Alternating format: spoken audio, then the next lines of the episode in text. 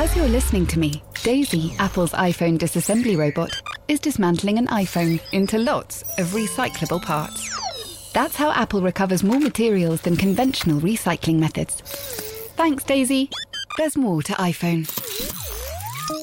A lot can happen in the next three years. Like a chatbot may be your new best friend. But what won't change? Needing health insurance. United Healthcare Tri Term Medical Plans are available for these changing times Underwritten by Golden Rule Insurance Company, they offer budget-friendly, flexible coverage for people who are in between jobs or missed open enrollment. The plans last nearly three years in some states, with access to a nationwide network of doctors and hospitals. So for whatever tomorrow brings, United Healthcare Tri-Term Medical Plans may be for you. Learn more at uh1.com.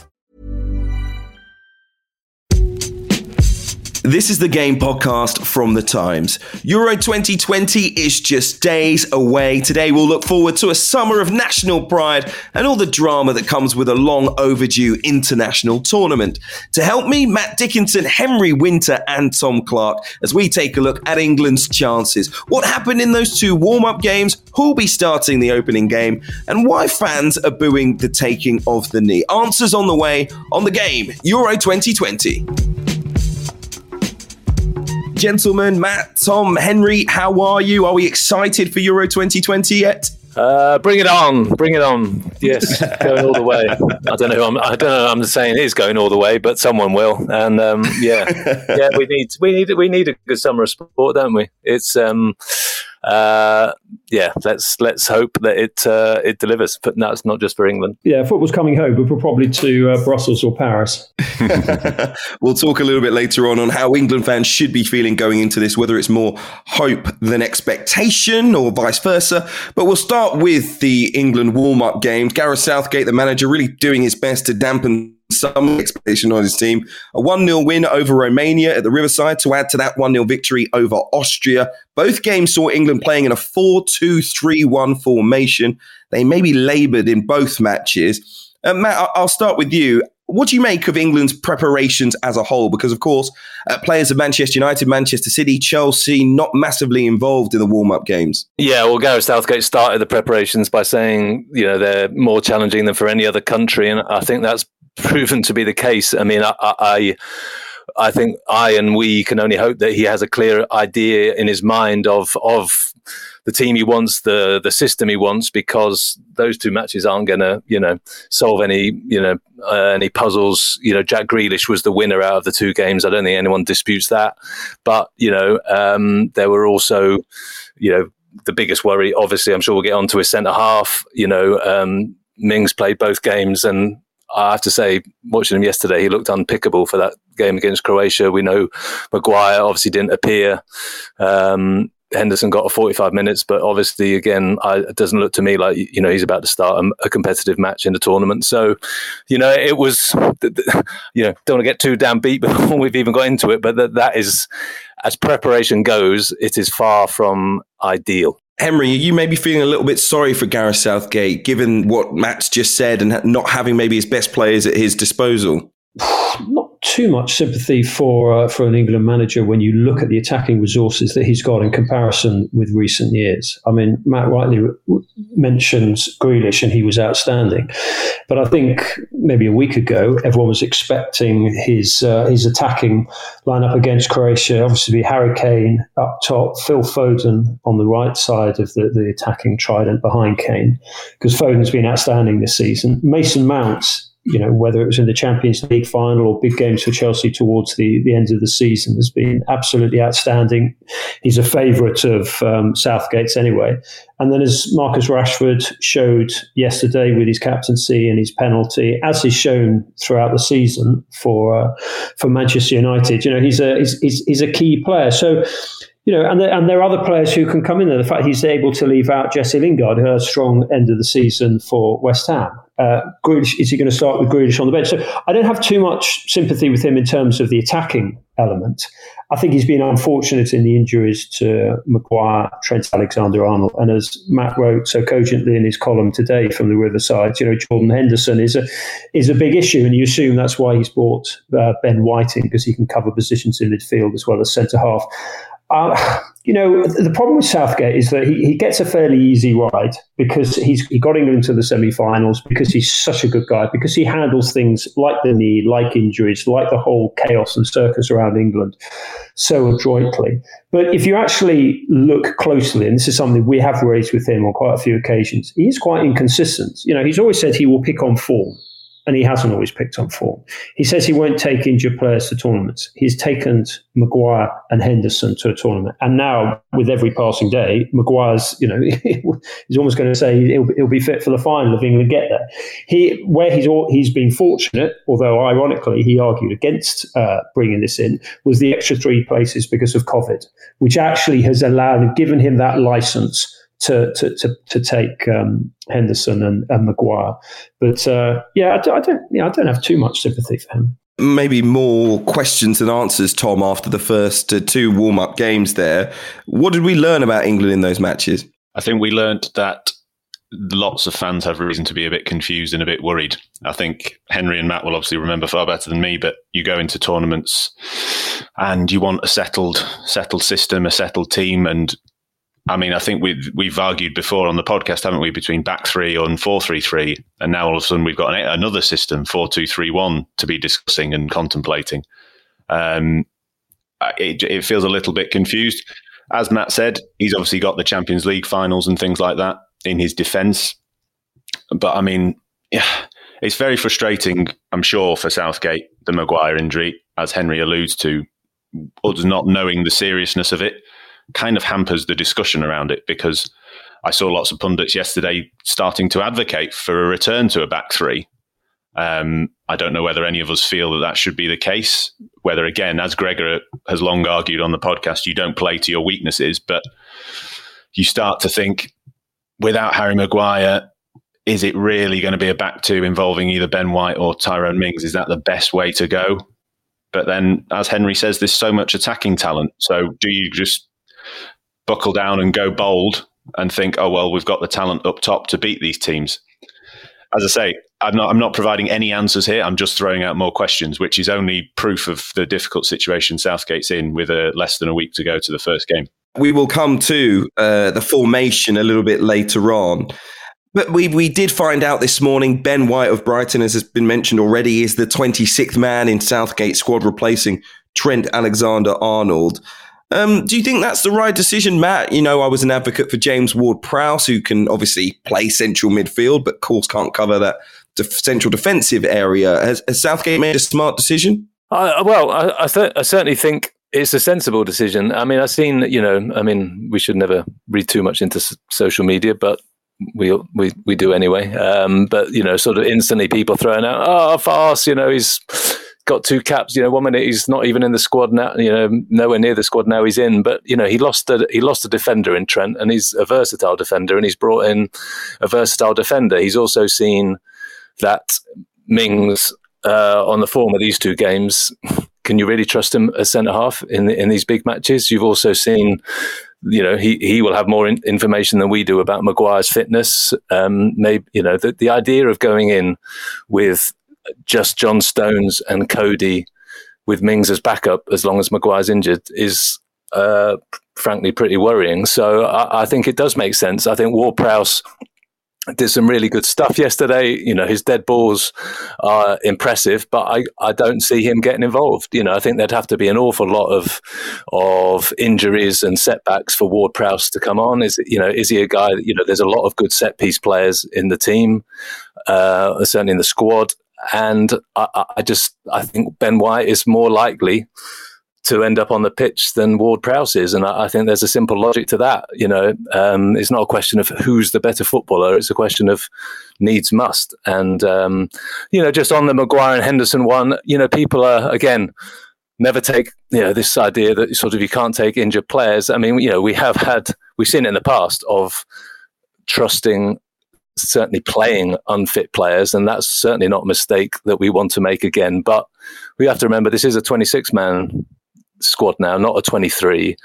And Maguire, you know, given our weakness at centre half, I understand. I actually I do understand it. I mean, if if he is you know, if if seriously unfit, then obviously it's you know it doesn't get near the tournament, then it's it's it's not going to look clever. But are we are we seriously thinking that you know um, the sort of 20, the 25th, 26th choice is, is going to make all the difference here. I, am really not sure it is. Henry, why don't England prepare well for tournaments? They've not won seven of their opening games at the last nine major tournaments. They, they never, we always seem to get to this first game. I've spoken about it earlier on this season in the podcast. I promised everyone we would get to the first match. We wouldn't know what the team would be and what system they would be playing. And that's proven to be true. But it's, it's nothing to do with Gareth Southgate. I mean, managers of much better quality than his have had the same. Why are England like this? It's partly the intensity of the season, and you're also seeing it particularly this season with with was it eleven players of his uh, of his squad were involved in European finals. I think the intensity with which I mean, people have been questioning Marcus Rashford's form at times this season? Was he distracted by the amazing work he's doing on off the pitch? He's played 60 games this season while carrying a foot injury, while carrying a shoulder injury, either of which might require minor surgery after the tournament. And he's not alone. I mean, you know, you, t- you talk to the players, you talk to the people around them. A lot of them are carrying injuries. It's been a very intense season. Um, I know it, this affects a lot of other people, but actually, the, the English players, we always do this. You know, that old, I know Platini's discredited in footballing terms, but as for a footballing eye, he was always very good on the English. He always says they are, you know, lions in the autumn, lambs, you know, come the summer because you know they're they're they're shattered. That's why I think England's best chance is going to be Qatar, and I know it shouldn't be in Qatar for all the many reasons uh, that you know on on moral grounds, on the voting grounds, and whatever. But actually, on the simple football grounds, it's going to help England because England players won't be knackered when they get there. So coming back to your point, Hugh, England tend to start tournaments uh, poorly partly because the players are just recovering and getting up to speed. I mean, there was one tournament where I can remember two players needed vitamin injections when they reported to England duty because this was a few years back because they'd been on the lash after a big trophy win. And and and some of them are just sort of knackered as as you know as well. So look it's a uh, look it affects all the it affects many squads it affects many managers particularly with so many playing in the sort of the, the intense um, Premier League. But I just think that it's uh, it's an English thing. And it's quite interesting if you talk to the people and I've not done this recently, but medical people around England, they say that English players are not very good at pacing themselves through the season. So, like Roberto Carlos, when he was at Real Madrid and then he'd pomp for Brazil, he would have two training schedules one for Real Madrid to keep him ticking over for games, and also another one to make sure that he peaked for Brazil in the World Cup in the summer. So, I don't think England quite have that sophistication of approach because it's just all in. Hence, coming back to your, your point, they don't look so fresh in the first game. I wonder why we do this job. We can just lift our stories every four years, come back, print the same thing, change the names of the players. They were tired, too many games. Do we need the League Cup? We can do it all over again, Matt. Yeah, I, I, I hope one thing that we've learned from that, though, is just that we are a smarter, more technical team. And that's, you know, one of the great strengths of getting through tournaments is to be able to take the heat out of games. And generally, you can take the heat out of games by you know, controlling the, the tempo and controlling the ball. And, you know, uh, you know, we, there is, shall we say, some youthful excitability about this squad, um, uh, which can be a strength. You know, we, we wait to see how it plays out in tournament conditions, but it's certainly a, a technical squad. You know, it's got players that you would hope and and expect that can, you know, shield the ball, protect the ball, knock it around. The likes of Mason Mount, the likes of of Foden, who you know should be the match for for anyone. You, you know, you're going into a game against Croatia, thinking, well, yeah, these guys have got you know they should be able to hold their own technically, and I mean that was obviously the the issue in 2018 um, was that partly a system, partly a system issue, but also that we just you know couldn't play out through the lines. We got stuck as a back five, got outnumbered in midfield. But I think there is reason to think we shouldn't be outnumbered in midfield this time, and we should be, say, technically capable of, of holding our own. And that's that's certainly one way of a big way of combating that sort of age old issue of of chasing around and and fatigue. I think it comes down to whether that uncertainty that we're discussing in terms of off the pitch system, who to play, who's injured, and how injured they are, feeds into the play on the pitch, which we've seen so often in tournaments with England. Um, but one thing we have going for us this time is that we have players like Phil Foden and Jack Grealish who don't play to those rules. They play their own brilliant games. And I've been a long, long advocate for picking a system and sticking to it. And actually, the closer we get to a tournament, and I watch these games where players like Grealish are quite clearly the standout performer, I almost think Southgate would be better off just embracing the uncertainty and playing, picking players who are capable of the unpredictable, and just kind of you know picking on form of from from the season, as Henry says, people like Phil Foden, and and and attacking and having that as the starting point. Um, because if if the indecision around systems and who's fit enough feeds into those young players, then it can have a seriously detrimental effect. I think the good thing about Southgate is that by nature and by experience, he's a very calm individual. He's obviously driven, he wants to do well, but I think when you've been through a real media storm and a real national storm, like missing a penalty at Euro 96, when he got 4,000 abusive letters, including one from someone who's actually inside, who said to Southgate, probably written in crayon, um, the reason why I'm inside is because when you missed that penalty against the Germans, I ran out of my pub wherever he was and smashed up every German car I could find, and that's why I'm inside. I think once you've been through that, he has a certain sort of perspective on the sort of you know the chaos chaos and the circus and, uh, around England, which which is really good. I mean, I think for the first time, I actually saw him annoyed. I think I think Dicker, you might have been in on the, the, the Zoom call when he was just talking about um, the speculation about whether Trent Alexander Arnold would be in the squad or not. And he said, Yeah, I had something written about me about that I was obsessed with Bake Off, Great British Bake Off, and that I have Bake Off parties, and it's my dream when I finish managing England to go on the Great British Bake Off. And he was really, that's the first time I've actually ever seen him truly annoyed with, uh, with, with England. So he does in a, in a strange way, he's the perfect person to be England manager at the moment, particularly with this young crop of players coming through. Because I think Southgate is better with with younger players. As Tom says, they're they're a pretty fearless bunch. He but he's got a huge call to make because if he leaves Mason Mount out, I t- I don't really see unless he unless he's truly brave and he plays Mount alongside his old mate Declan Rice in a holding two and allows Mount to push on for that, which would be a risk against Croatia. You really want Kalvin Phillips alongside um, Declan Rice in there because Croatia is so strong in the centre. But if he was, he's got a huge call to make about leaving Jack Grealish out. Grealish has been outstanding these last two games. He's uh, he, he, makes things happen. He wins free kicks. He is special. But are you going to leave Marcus Rashford out, who's so good on the left, who's always who's never let England down? And Grealish, obviously, we know as he showed, he finished the game yesterday, cutting in from the left, won the penalty. Or are you going to you can't leave Phil Foden out with the form he's had. So look, you know, he is in a difficult position, but actually, from an attacking perspective, actually that is quite a nice situation for, for, for, for, Southgate to be in. And I do like the fact that he's so calm. And one final thing I'll say about Southgate, he's very fortunate. He's got some great people around him. You look at Steve Holland is so important. And um, and Graeme Jones, who I think came in, he was very interesting. He was having long chats with individual players last night, particularly with John Stones. So he's having an influence as well. So I feel quite positive, but I just think England have got to get through just this horrendously tricky Croatia games. The, the order of the games have have fallen really cruelly for England. I agree with Henry on that selection thing. I mean, I think that's the key thing. I, I think basically he's going to come. It will come down to probably um, Grealish um, being left out because I do think he's going to need a flyer. I think otherwise you do become one paced. I think Kane's going to be dropping deep, so I think Rashford probably plays as I don't think his form is great, um, um, but it's probably slightly better than Raheem Sterling's.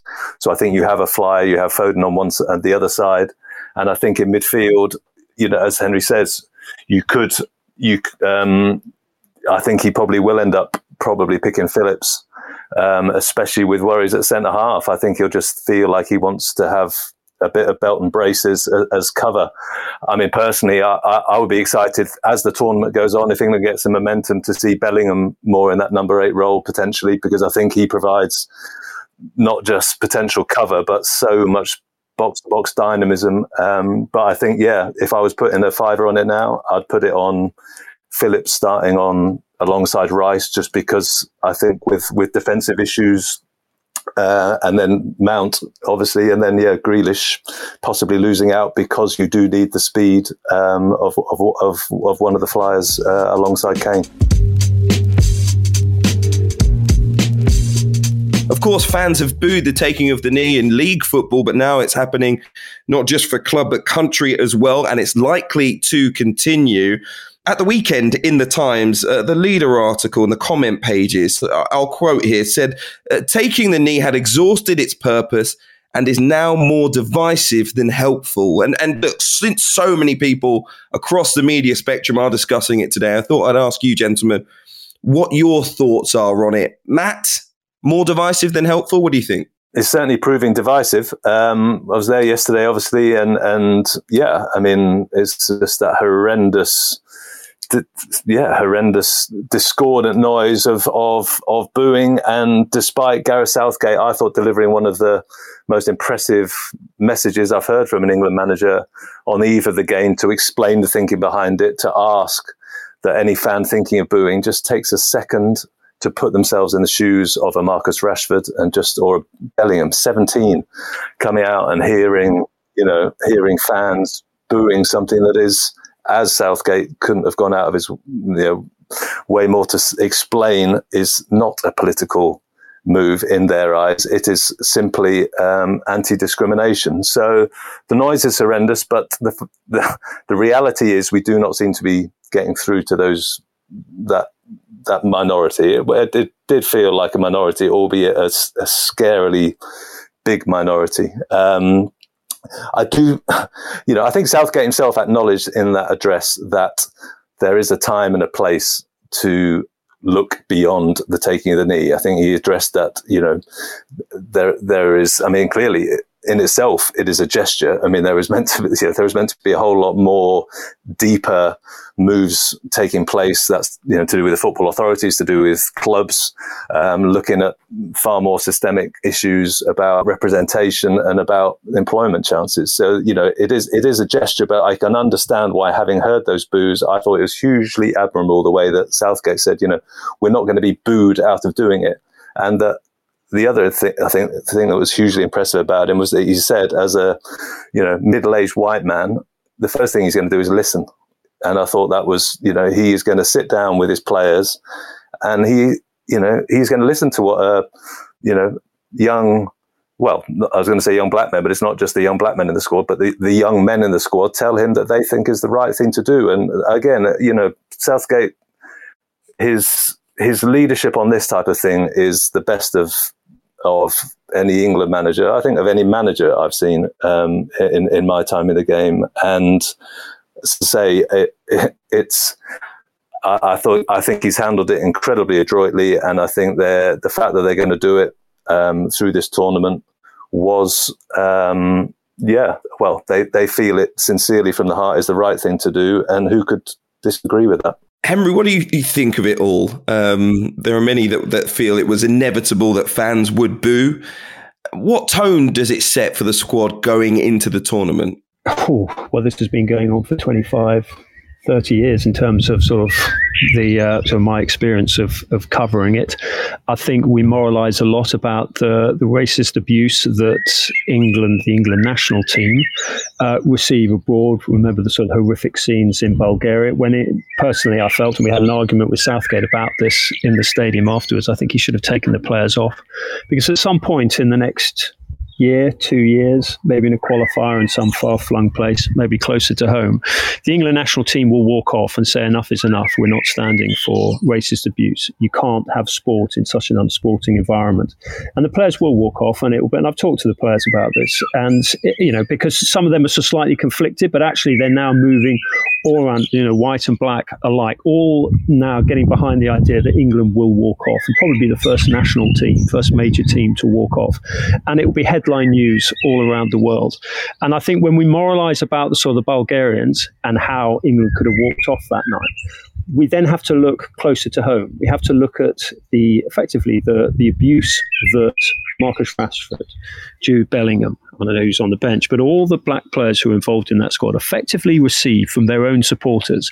And I think this is so damaging, and this is going to be a story throughout the tournament as long as England stay in.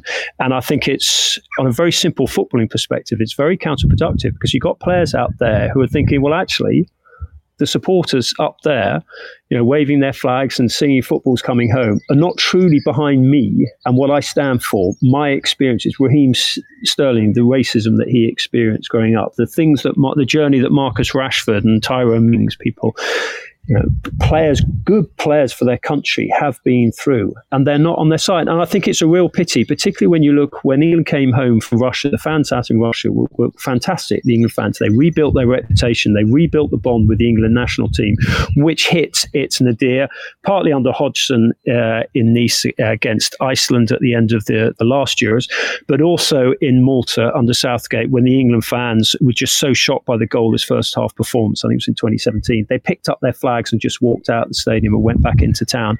Southgate, the senior players, um, the Football Association have been working really hard to just to rebuild this relationship partly through using the media as a conduit to tell the stories of the players, but also just by appealing to the fans. And the fans now, and it's not a majority, but it's a very substantial, very vocal, very ill-educated minority, have are t- effectively turning on these players and saying we have different values to you. And the values that Marcus Rashford, when he takes a knee, Marcus Rashford isn't a, isn't a Marxist by any stretch of the imagination. He is supporting human values. He's not supporting any political movement. And the fans who booed have actually got to wake up, realizing how they're embarrassing themselves, realizing how they're setting uh, the reputation of England fans back and realize how much they're damaging the England team as footballers and also as people. But I think, sadly, as everyone's saying, it will continue and it will harm people. And just coming back to where we came in, I thought the Times editorial on it was wrong. I think I don't know who wrote it, Dick. I, I assume it wasn't you because you wouldn't have come up with that that argument.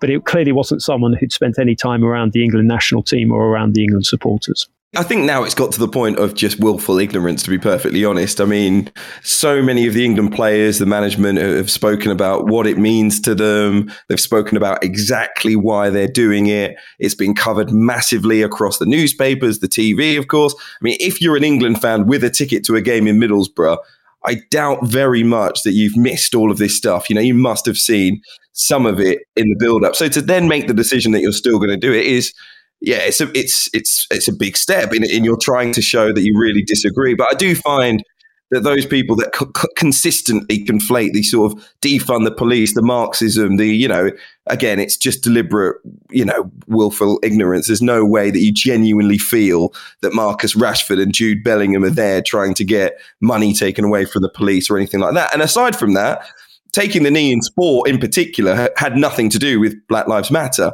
you know, you can go back to Colin Kaepernick. You can go even further than that in terms of other protests against racism and social injustice in sport.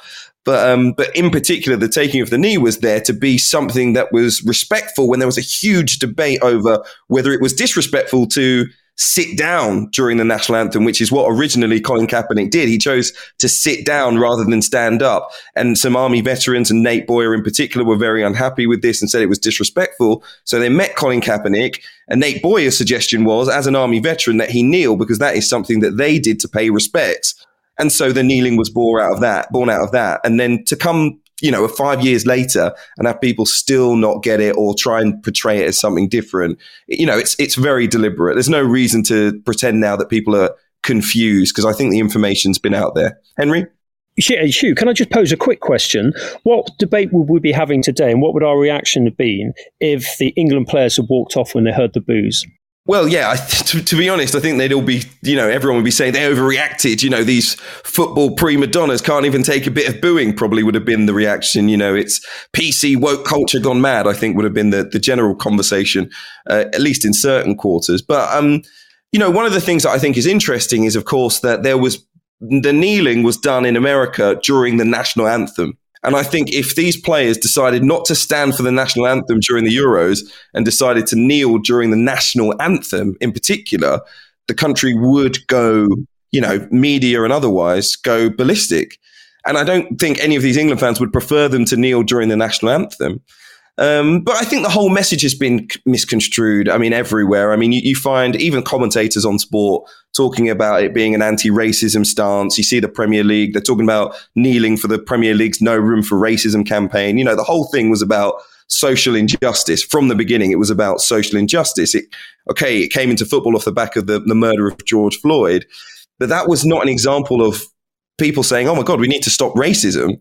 That was an that was in evidence social injustice at play. It was saying that someone's life had valued was had clearly been valued as being worth less, and and the belief was that that was down to that person's skin color. So people feel that social injustice is the reason that not just you know people who are a minority ethnic background uh, feel marginalized disproportionately. You know, it's all different types of social injustice.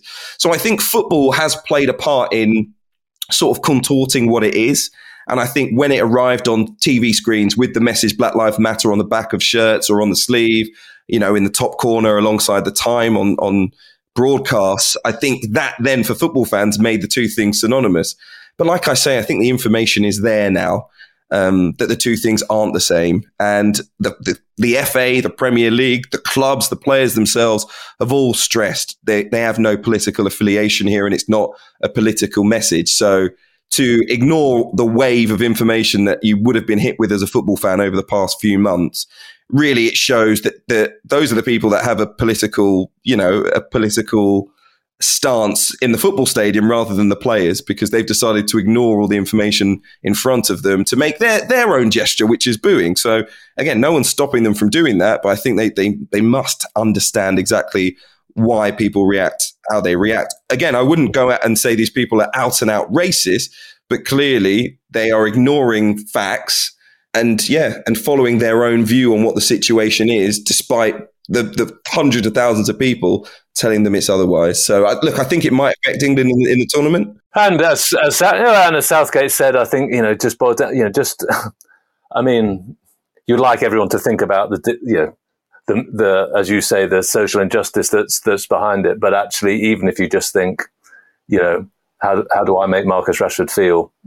You know, three sec- three seconds before he's about to kick off a game representing his country proudly wearing the shirt that you know I'm supporting, then even even if that's your only motivation to maybe to to, to, to bite your tongue, that that you would hope that's enough. You know, just just that one second of thought. That's all Southgate was asking for. One second of thought of how will this make Marcus Rashford feel, and you know, say if that's not enough, then you you start a bit to despair, really. The final thing, very quickly, that I would say on it is, you know, there has always been, not just in sport, but generally in life, you know, a feeling that, particularly when it comes to anything that's seen as being um, protests against anti-black racism, whether that goes back to the civil rights movement, you know, there has always been a, you can protest, but you've got to change the way you've protest. You can do it, but on our terms. So you see a lot of people saying, well, wasn't kick it out enough or weren't t-shirts enough? No one booed the t-shirt. Da, da, da, da.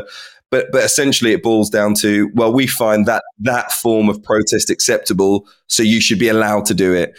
And of course, we don't think taking the knee is appropriate, so you shouldn't be allowed to do it. And I think that's a really um, difficult place for us to be in, and that's probably why people do call it divisive because there's no there's no answer really uh, to that. Um, look, up next, we're going to look ahead to what happens at the weekend and get back to the football, of course. Croatia in England's first match at Euro 2020. But remember, if you are enjoying the podcast, give us a five star review on Apple Podcasts or wherever you get your podcast from. And with a huge summer to come, make sure you're subscribed to the Times and the Sunday Times right now. We've got so many special podcasts coming for you, but also, of course, articles, features, all the information you need to enjoy the tournament to its fullest. If you sign up today, you will get yourself one month free. So just go online, search thetimes.co.uk forward slash the game to get yourself started. The train is now approaching. Junction at platform. Passengers. Airport, please stay on board. Next stop, road station. iOS helps you control which apps you share your exact location with. There's more to iPhone. A lot can happen in the next three years. Like a chatbot may be your new best friend. But what won't change? Needing health insurance. United Healthcare Tri Term Medical Plans are available for these changing times. Underwritten by Golden Rule Insurance Company, they offer budget friendly, flexible coverage for people who are in between jobs or missed open enrollment. The plans last nearly three years in some states, with access to a nationwide network of doctors and hospitals. So, for whatever tomorrow brings, United Healthcare Tri Term Medical Plans may be for you. Learn more at uh1.com. Many of us have those stubborn pounds that seem impossible to lose, no matter how good we eat or how hard we work out. My solution is PlushCare. PlushCare is a leading telehealth provider with doctors who are there for you day and night to partner with you in your weight loss journey. They can prescribe FDA-approved weight loss medications like Wegovy and Zepbound for those who qualify. Plus, they accept most insurance plans. To get started, visit plushcare.com slash weight loss. That's plushcare.com slash weight loss. England's first match at Euro 2020 at Wembley on Sunday is Croatia, and I think it's going to be a difficult game for them. Three key decisions, though, for Gareth Southgate to make. Firstly, and I know we've touched on it, the system. 4 2 3 1 in the first two games.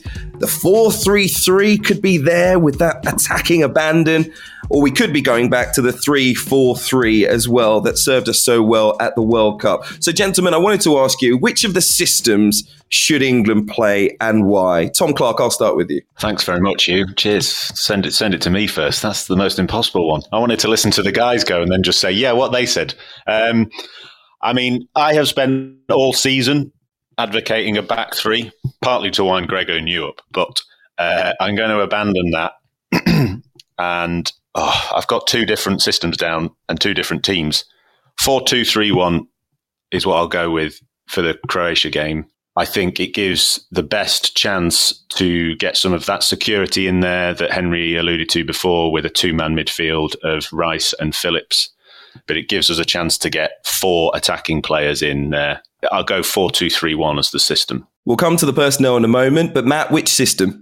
I think it would be uh, four three three, which is just a tiny tweak of of what we just discussed. Um, yeah, that's uh, I think that system as well. I think we played it plenty. I, I, am not. It's not a hill I'm going to die on. Four two three one with basically the same personnel, but I, yeah, I, I think four three three because that's how effectively um, the wide players will end up. Foden and Foden and Rashford anyway. Is it the full house, Henry Winter?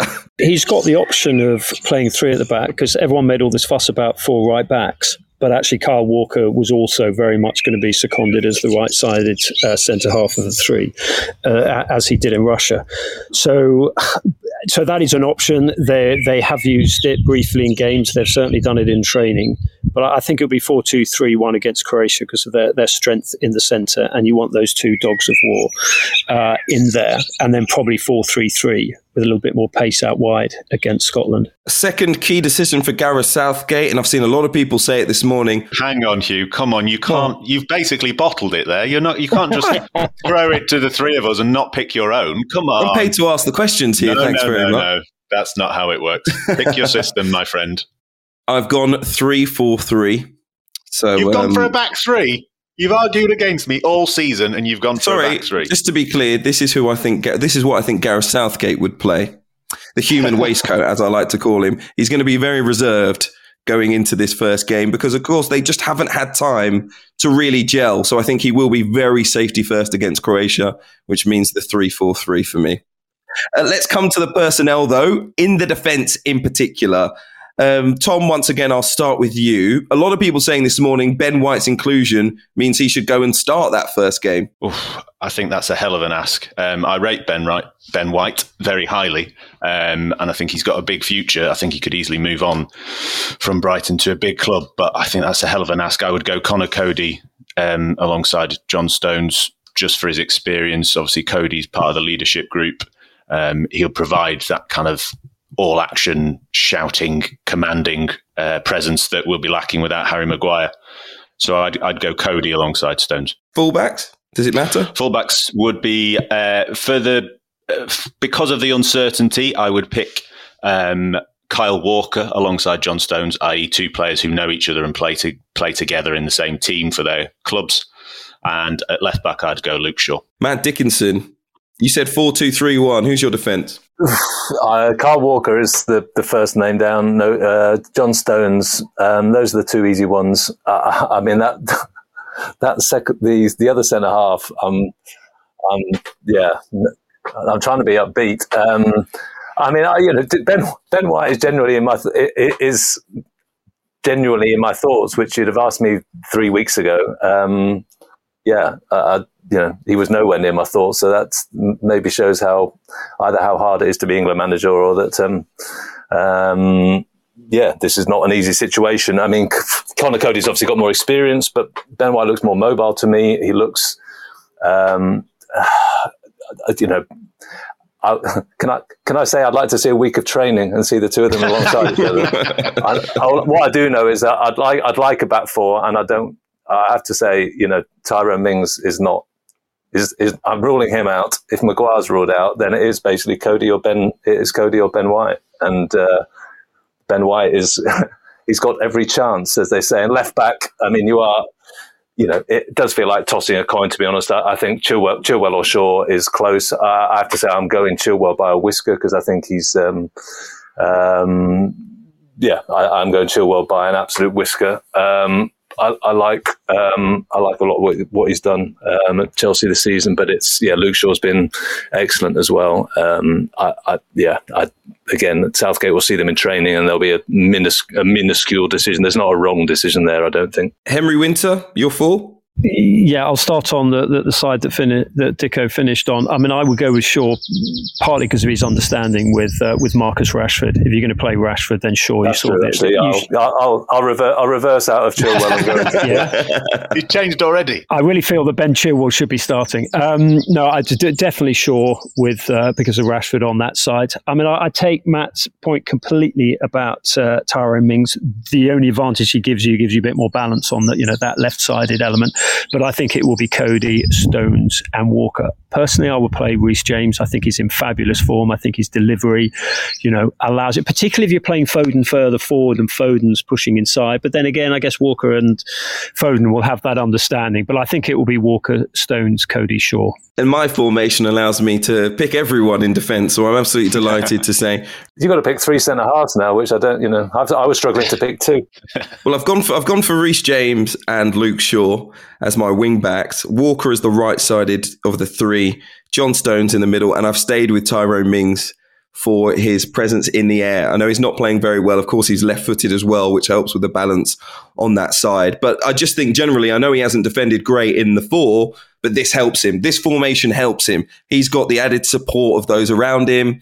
Why, why can't Tyrone Mings play, Tom? I just want producer John to dig back through the archives and find the episode where you and I had a big argument about England playing a back three. And I said, Yeah, but what about Tyrone Mings? He provides balance. He's left footed. He's great. And you wouldn't let me have it. And here you are, a week before. Who'd be Listen, manager, eh? Gareth Southgate, like I said, this formation is all about him. I've chosen this on his personality as a manager. I think he. I, no, listen. Genuinely speaking, I look at I look at him on the bench and I see the conversations that he has with his his coaching staff, and he never seems to me to be the person in total control over the decisions on substitutions on, on those things that a manager really earns their money on, which is knowing, sensing the time in a game that he has to make changes and then making the right ones. I still feel like there's a little bit of Gareth Southgate. Um, you can call it inexperience if you like. I don't think that's probably the right term anymore, but just self confidence. I don't feel it. So, and that's why I think there's going to be a 3 4 3 because I don't feel like he has confidence in his players either to go out there and beat a team like Croatia. So, for me, it's about it's a 3 4 3 and I think that's the way to go into the tournament. I don't know if it'll win him the tournament, but I certainly think that's the way he should start. Um, are you happy with that, Tom? Just about, just about. I'll let you off. And thirdly, I don't want to give away the full teams because I think we're going to have a further discussion on it on Thursday. But I think Jack Grealish, I know Matt earlier on you've said Marcus Rashford. Henry, am I right in saying that you would pay Marcus Rashford over Jack Grealish as well? Yeah, because of that pace, because of that experience, because of that goal threat. I mean, Grealish offers so much, I agree but he's. He, I mean, if we're talking about what Gareth Southgate will do, I mean, he was initially when Grealish was around the fringes of the squad, he was always a, almost slightly dismissive in in some of his comments about him. Then he saw him in training. Then he saw him playing in Copenhagen when he came on and, and made a difference. I think he's uh, he's absolutely warmed to Grealish's personality. I mean, he's he's completely fearless. But I still think his his front four will be a huge call to be made on Raheem Sterling, who's not been in the best form. But I think it will be Rashford, Mount, Foden with Kane up top. Tom, part of the reason for specifying that my formation is a four-two-three-one is that I'm going to do something slightly mad and leave out Mason Mount, which seems utterly bizarre given that he's one of the most standout players of the season. Matt Dickinson shaking his either. head. Henry's throwing his headphones down. You know, I'm, I'm, turning everyone against me. But just pick two defensive midfielders. In- Sack the manager. You, I'm, I'm singing. You don't know what you're doing already. the game hasn't even kicked off. Sacked in the morning. Pick Rice and Kalvin Phillips as your two holding midfielders, and then pick Foden, Grealish, Rashford, Kane because that would be the four that would scare Croatia the most. It's, ter- it's terrible on Mason Mount. He's one of the most adaptable and brilliant players that I've seen this season. But it gets Grealish in, and then I'm, and then we'll lose two 0 Just a technical thing: who takes your set pieces? Good question. Probably Marcus Rashford. Corners? Yeah, Marcus is decent on a corner, and Luke Shaw's taken the corners for Man United this season. Harry Kane's got experience of taking corners. Mount and Phillips either side of Rice because um, you know in my brilliant four three three. Um, uh, plenty, that's we won't be outnumbered. Got um, got a bit of everything in that midfield, and then uh, yeah, Foden uh, Foden cutting in off the right, Rashford streaking down the left, Kane dropping in. I've just won the game 2 1. Out, out, out, outwitted the Croatians. Uh, for me, with the wing backs, you don't need that out and out pace, I don't think. And also, you don't need numbers in the middle because you can play down either flank more so. So I've put Mason Mount alongside Rice in the middle, and Jack Grealish has to start. I don't see any way that Raheem Sterling's form has been anywhere near good enough. And even Marcus Rashford, he just looks so jaded at the moment. You know, I just think Jack Grealish is the one that looks like they're going to do something. And I just, I, I don't see how you leave him out at the moment. You know, Marcus Rashford, he just, with all due respect, he doesn't look like he's going to win a game for England. And Jack Grealish looks like a match winner. I mean, the idea that the manager knows what they're doing and they leave out Jack Grealish just for this first game, the others might work their way back in. They might be brilliant in training. They might get a little bit of a rest and, and come back to the fore. But I think Jack Grealish has to be in there for the first match. Tom? Sorry, Tom, before you go, can I just sort of dive in very quickly on that as, as official sort of Marcus Rashford um, champion? he he should have had a penalty in the first half. VAR would have given him a penalty when he was he was clearly brought down. He took his penalty brilliantly in the second half. He's just come back from all the, the racist abuse and all the different types of abuse that he received in Gdansk. I mean, we I know it was slightly controversial thing to do in, in some readers' eyes, but we printed some of the abusive messages that he received on Instagram, and you know there were voice messages in there. I mean, this is a this is a guy who has been through the mill, and yet he is still producing you know 60 games and he he keeps on he keeps on scoring he keeps on delivering as you say said quite rightly earlier he was being uh, booed by fans three seconds before kicking off, and he still goes and produces a, a, performance like that. I think this season he stood up for his country on and off the field, and I just think he has he absolutely has to play. And my one, con- I love Jack Grealish to bits, and I've been raving about him over the last sort of ten days. It seems like over the last sort of two years. But remember, he's going to be playing against Croatia, and these Croatian tacklers are not going to be the sort of the robust ones like um, Austria and uh, Romania. They will try little things to uh, to wind him up. They'll nick the ball off him. They will. It's uh, going to be a, a far more sophisticated game. So, if you're choosing between Rashford and Grealish, obviously Grealish can play coming in off the left, but I also think he can have a huge impact coming off the bench. Uh, listen, we, I'm starting to be more encouraged about what England can do in this tournament. I'm hearing those names. I'm hearing what great players there are. Maybe there's a little bit of emotion ahead of you know form in this one. Maybe Gareth Southgate. If we just keep talking about the front end of the team, we're fine. It's just, just then it just forget forget. It's like um yeah, it's like a pantomime horse basically. Yeah. Um, anyway, sorry, I interrupted you in your flow. No, no, no. I was just saying. I was just saying that I, th- I feel like there's a little bit of a, a, sense of emotion when it comes to the England team. You know, everyone chooses a favourite and they say, "Yeah, I've got faith in this person." You know, we've got superheroes in the team. You know, people aren't really looking at what what they've produced of late. I'm just saying. I'm just saying. Uh, you know, we'll leave it until Thursday's podcast for more people to come back at me. I'm sure. But I wanted to talk about being an England fan generally before we end as well because I feel like there is that emotion always going into a a national tournament, an international tournament, you know, that sense of pride, but you've also got the, the, the, pain of previous, you know, tournaments and stuff like that. And I wonder whether, as an England fan, you guys would, would go into this tournament with more hope than expectation or vice versa. Should we expect from this England team, or should we just hope they do well? Are they that good that we should be expecting a lot of them? Henry, I'm going to start with you. Well, I think I'm an England reporter rather than an England fan.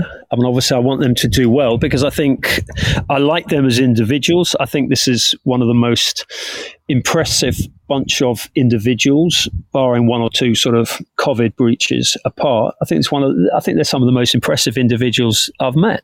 And if you spend time with the England players and you hear about their journey, as they call it, their pathway, you know, none of them have had it particularly easy. I think you'll find that, I mean, you know, we're talking about Ben White. You know, he's played in all four divisions. You know, he got released by Southampton. You know, he had to try and impress people at Brighton before making his way at Newport County, at Posh, at, uh, and then at uh, Leeds United, obviously. So I, I find them a very impressive uh, bunch of individuals. So I want them to do well as people. And w- where Dicko and I were sitting yesterday, the, their families were, were sitting about sort of 20 rows in front of us. And the pride that they were taking, they were standing up, they were filming the whole national anthem. You know, this is a, this is a huge thing for, for their families. So if we're looking at them as a group of people, absolutely, I want them to do well. If we're looking, coming back to, to Matt's very correct point, if we're looking at them as a, a, a front four, front six, absolutely, England got some of the best players in the world there. I mean, you look at Foden, you look at Mount. We're having a debate whether Grealish should start or not. Harry Kane could go for 150 million euros this summer.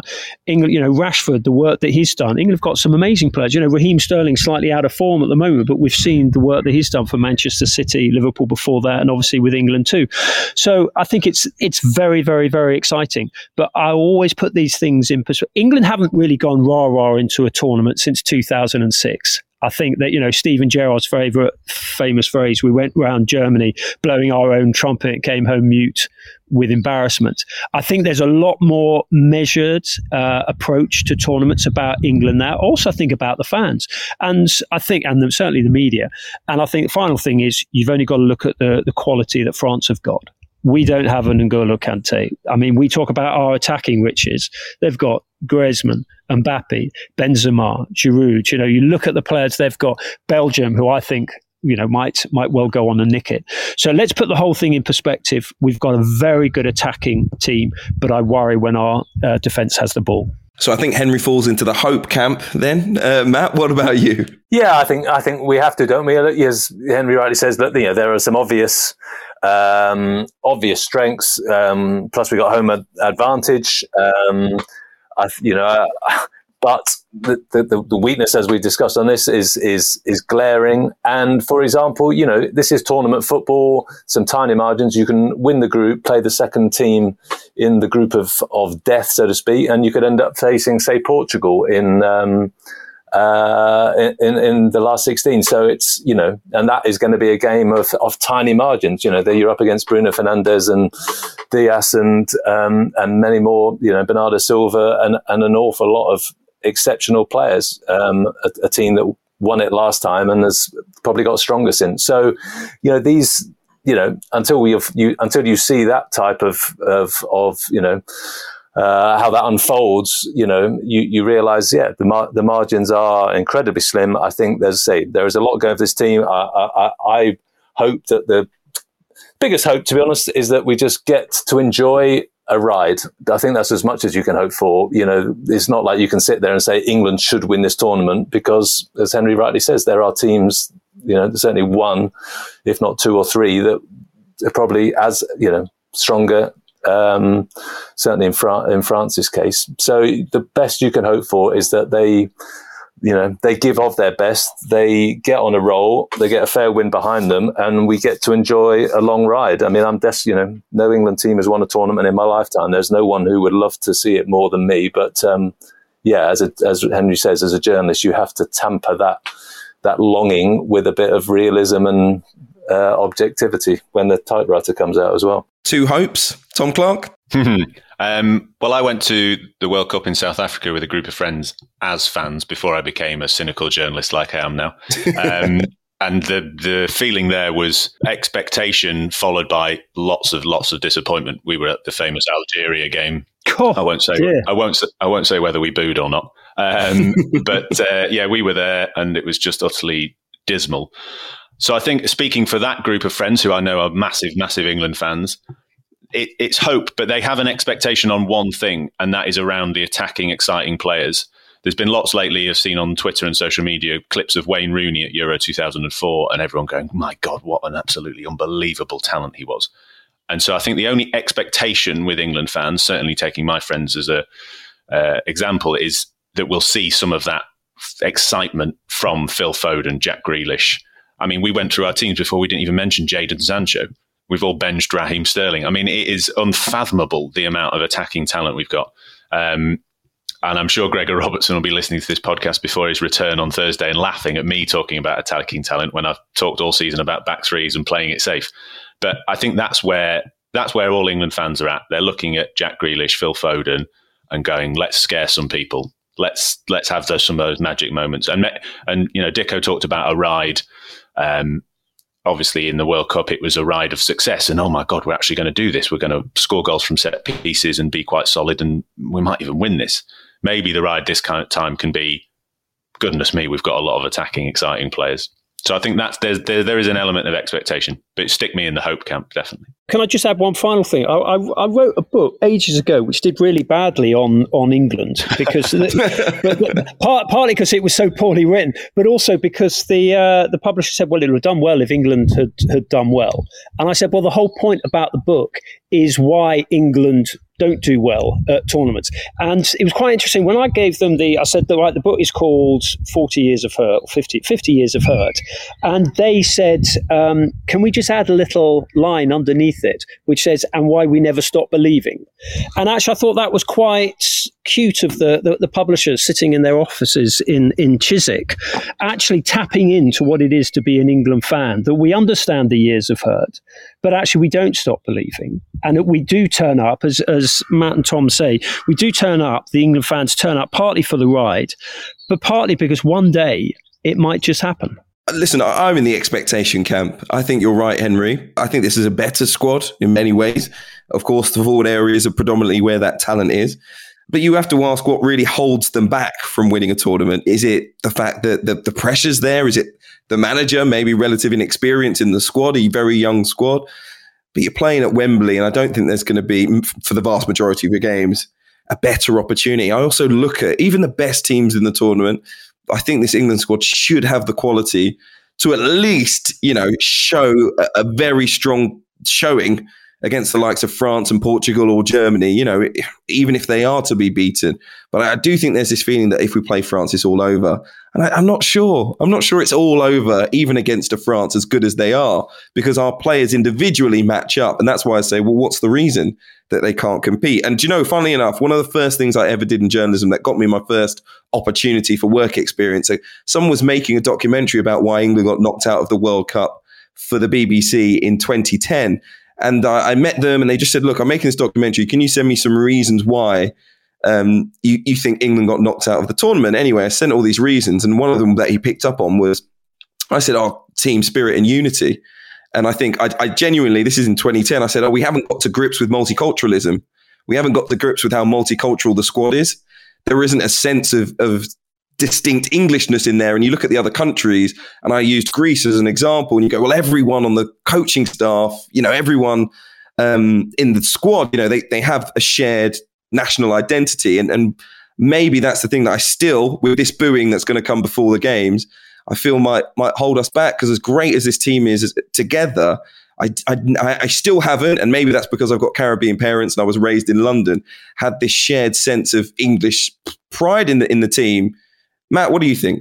Well, it's interesting to hear you say that, and yeah, and uh, you know, uh, I guess it's um, yeah, it feels like a bit of a a sort of um, I don't know, sort of cold shower and and and maybe that's necessary because I see the work that Southgate has done around team culture, and you know, did the piece with Owen Eastwood um, a couple of weeks ago. I don't know if you saw in the Times about you know the he's the sort of culture guru that they've brought in, and I think they do take that very seriously. Uh, you know, and they've gone back and sort of thought about what England represents.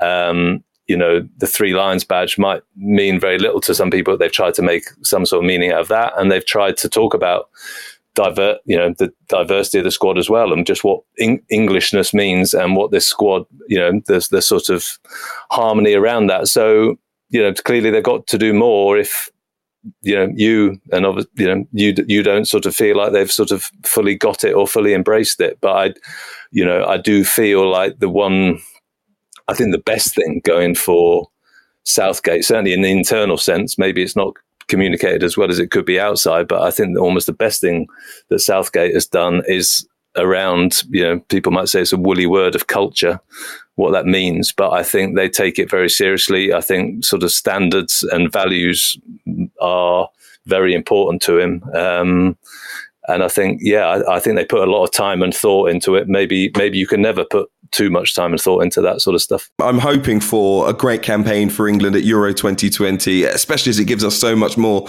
to talk about as we progress through the game podcast this summer. We'll look ahead to the tournament as a whole on Thursday as well. So, so much more to look forward to. I am off to Heathrow Airport to get a flight to Azerbaijan. So I will speak to you from Baku next time. But Matt Dickinson, Tom Clarke, Henry Winter, it's been a fantastic conversation, interesting and enlightening as always, and much more to come throughout the summer as well. Remember, if you're enjoying the game podcast, well, you can listen on Apple Podcasts, Spotify, Acast, or your favorite podcast supplier. You can also get the show and all our other podcasts from the Times at the Times Radio app. Just search Times Radio on your usual app store. But remember, this summer, we'll review the latest news daily. We'll look ahead to the upcoming games. We'll have all the best reaction and analysis from the Times journalists and pundits, as well as reporters in the camp of all the home nations and others based around Europe. So, plenty more to come throughout the summer with the Game Podcast. Thanks for listening. We will be back on Thursday. We'll see you then.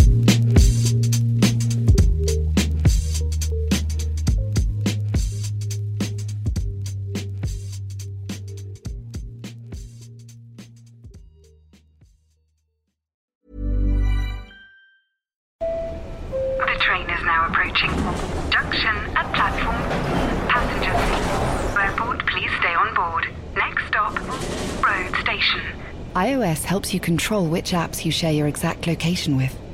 There's more to iPhone.